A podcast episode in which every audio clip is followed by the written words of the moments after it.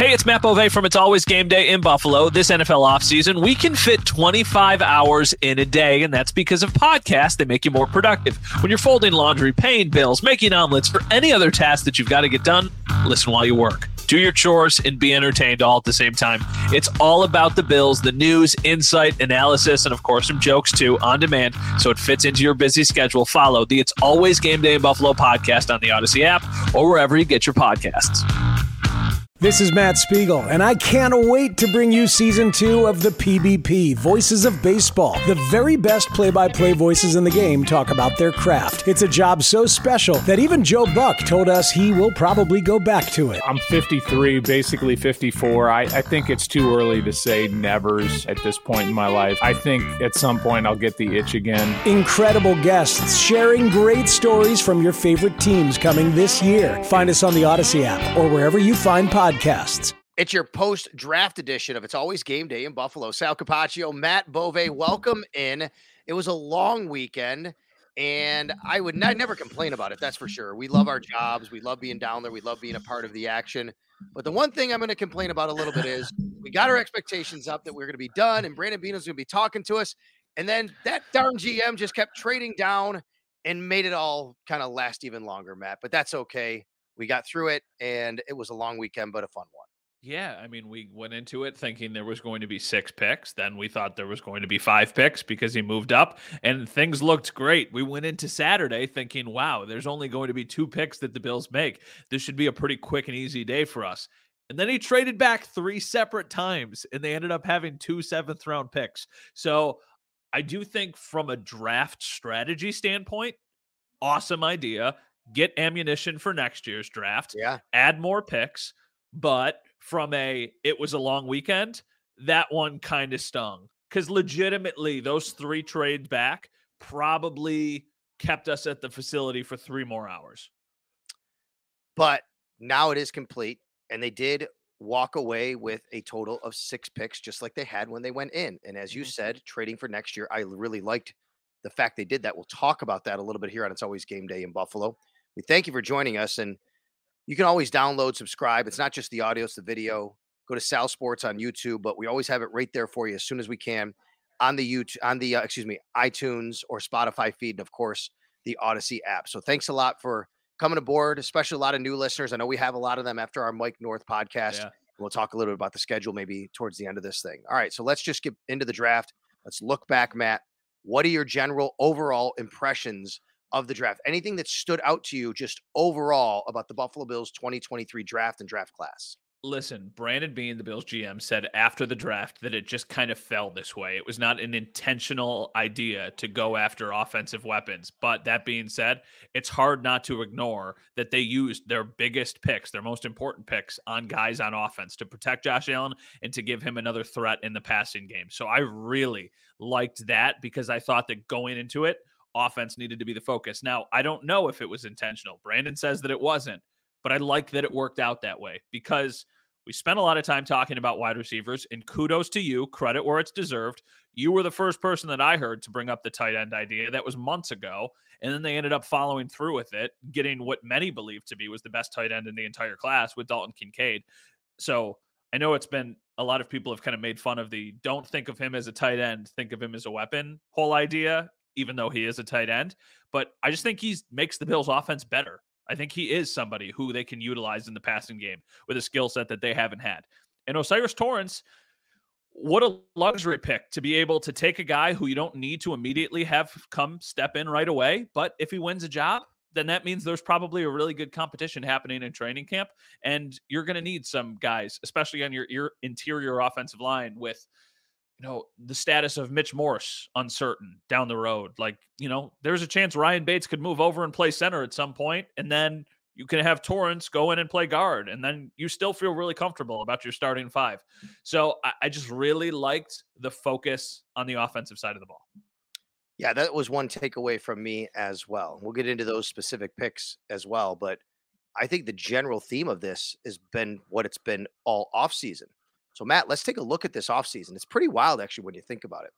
I went and I tweeted out, actually, at Sal Sports, the number of additions this offseason on the offensive side and the number of additions on the defensive side. When I say additions, I mean somebody who was not on the Bills roster, whether it active roster or practice squad at the end of the season, who is now on the roster. New faces. Because some guys were on the practice squad, they signed futures contracts. Those aren't additions. Those are guys that are with the organization.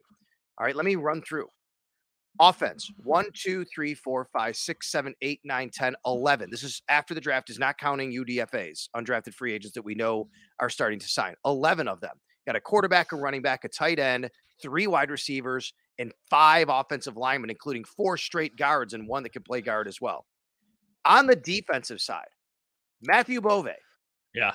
How many players have the Bills added this offseason since the end of last season? I'm not talking even when free agency started. Since the end of last season, new additions, new faces to this defense. Do you know? One. Four total. Four. So I can think of Taylor Rapp. That's one. AJ Wait. Klein does not count. No. No, no. I'm talking dra- drafted players too. Oh, okay. Yeah. So I mean the players from the four. So Alex Austin. Yep.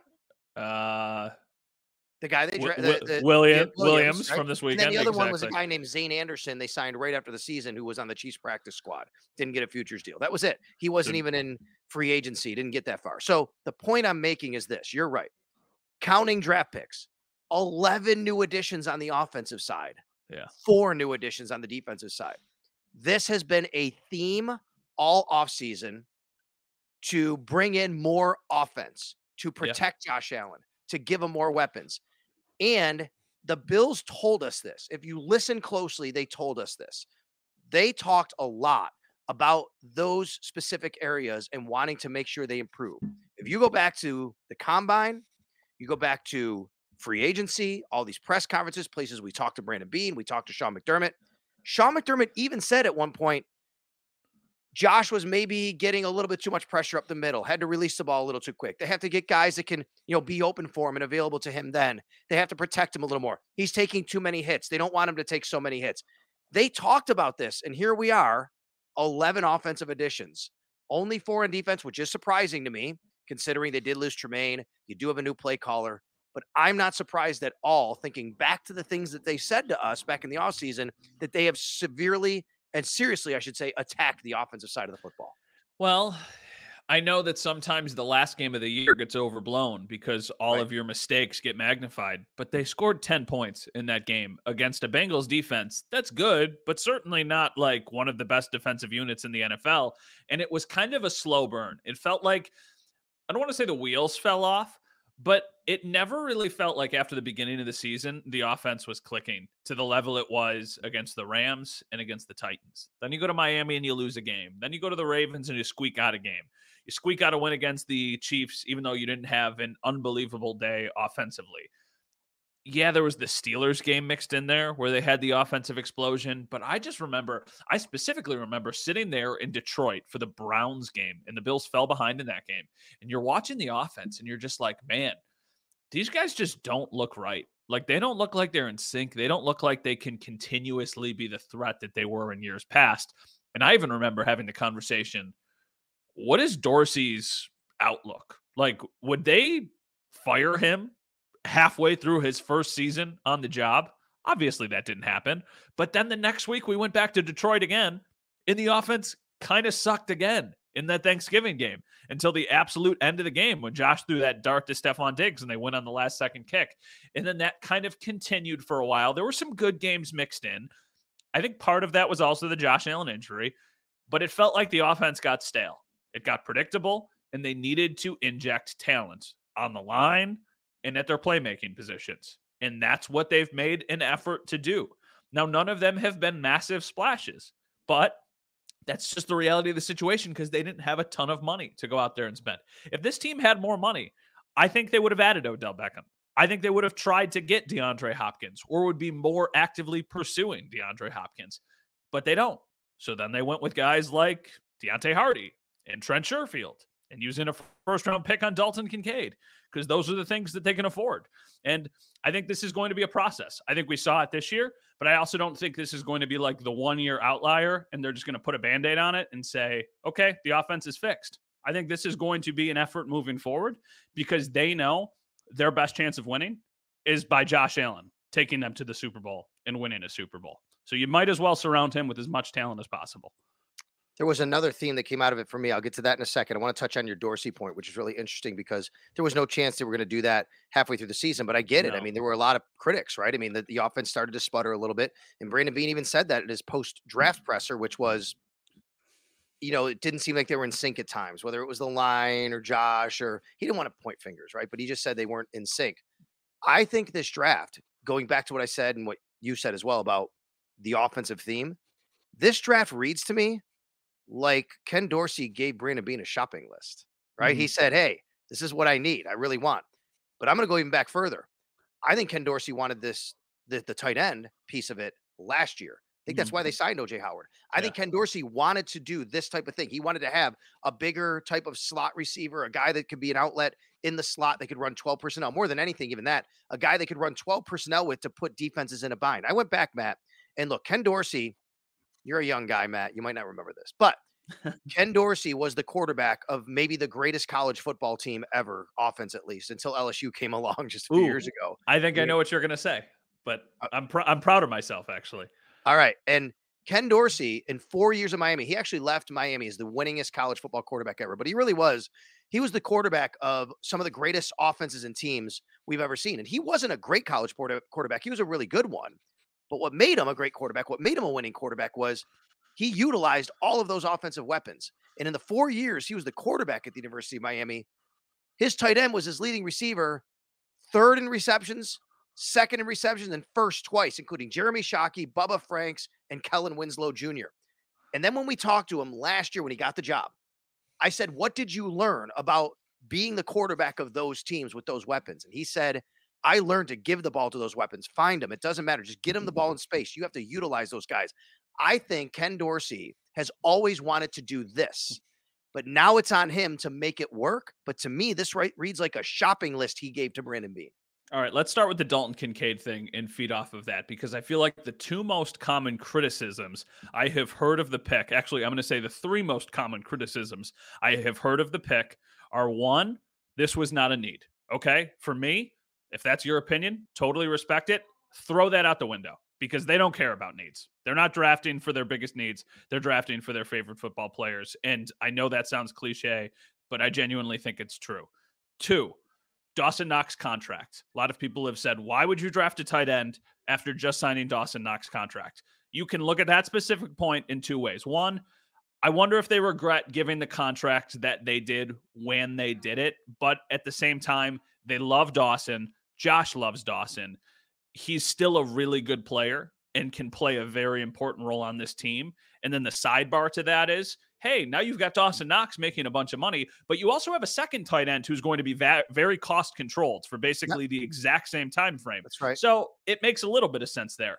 And then the third and final point is the one that I've said seen so many times. They don't even use the tight ends they have now. Why would they go out and get somebody else?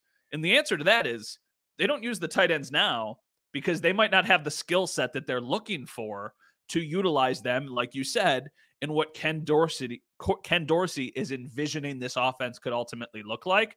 I think there's going to be times when we see both of them on the field at the same time. I think there's going to be things that they can do to switch things up to really keep defenses on their toes. And I know Dalton Kincaid isn't this great blocker, but he's going to be okay. Like it's not like you he can't block.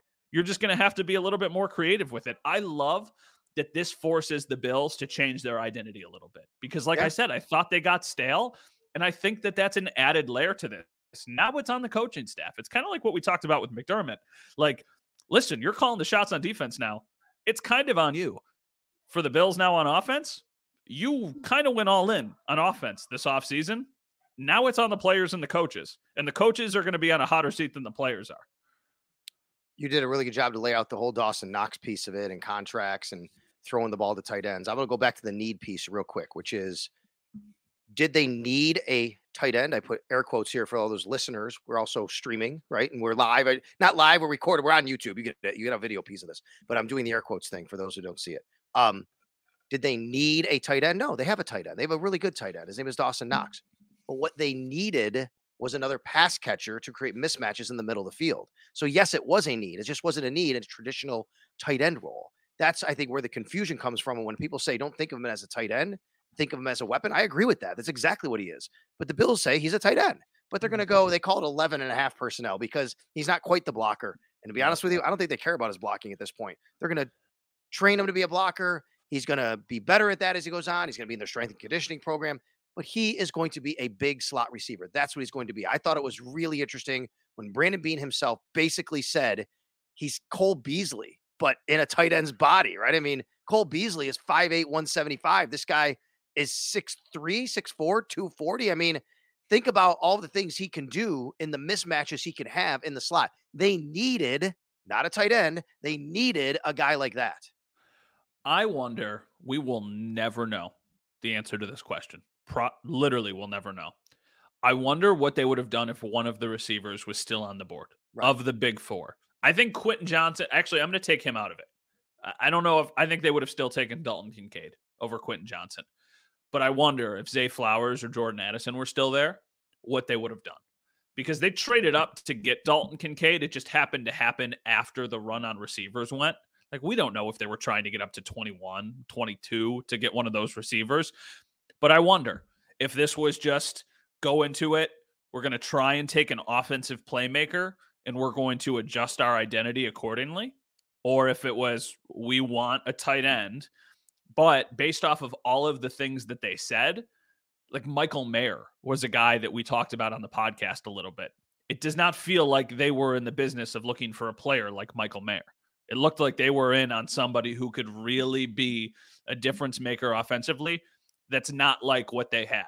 Like Michael Mayer's a really good player and a really good prospect, but he's closer to Dawson Knox Correct. than Dalton Kincaid is to Dawson Knox. He's not. He's a guy who does a lot of things well, nothing great. Dalton Kincaid catches great, and I mean mm-hmm. that's what he does. He's a he might be the best pass catcher, not even best pass catching tight end, best best pass catcher, including wide receivers in this entire class. And he's going to play this year, which brings me to my other theme about this draft.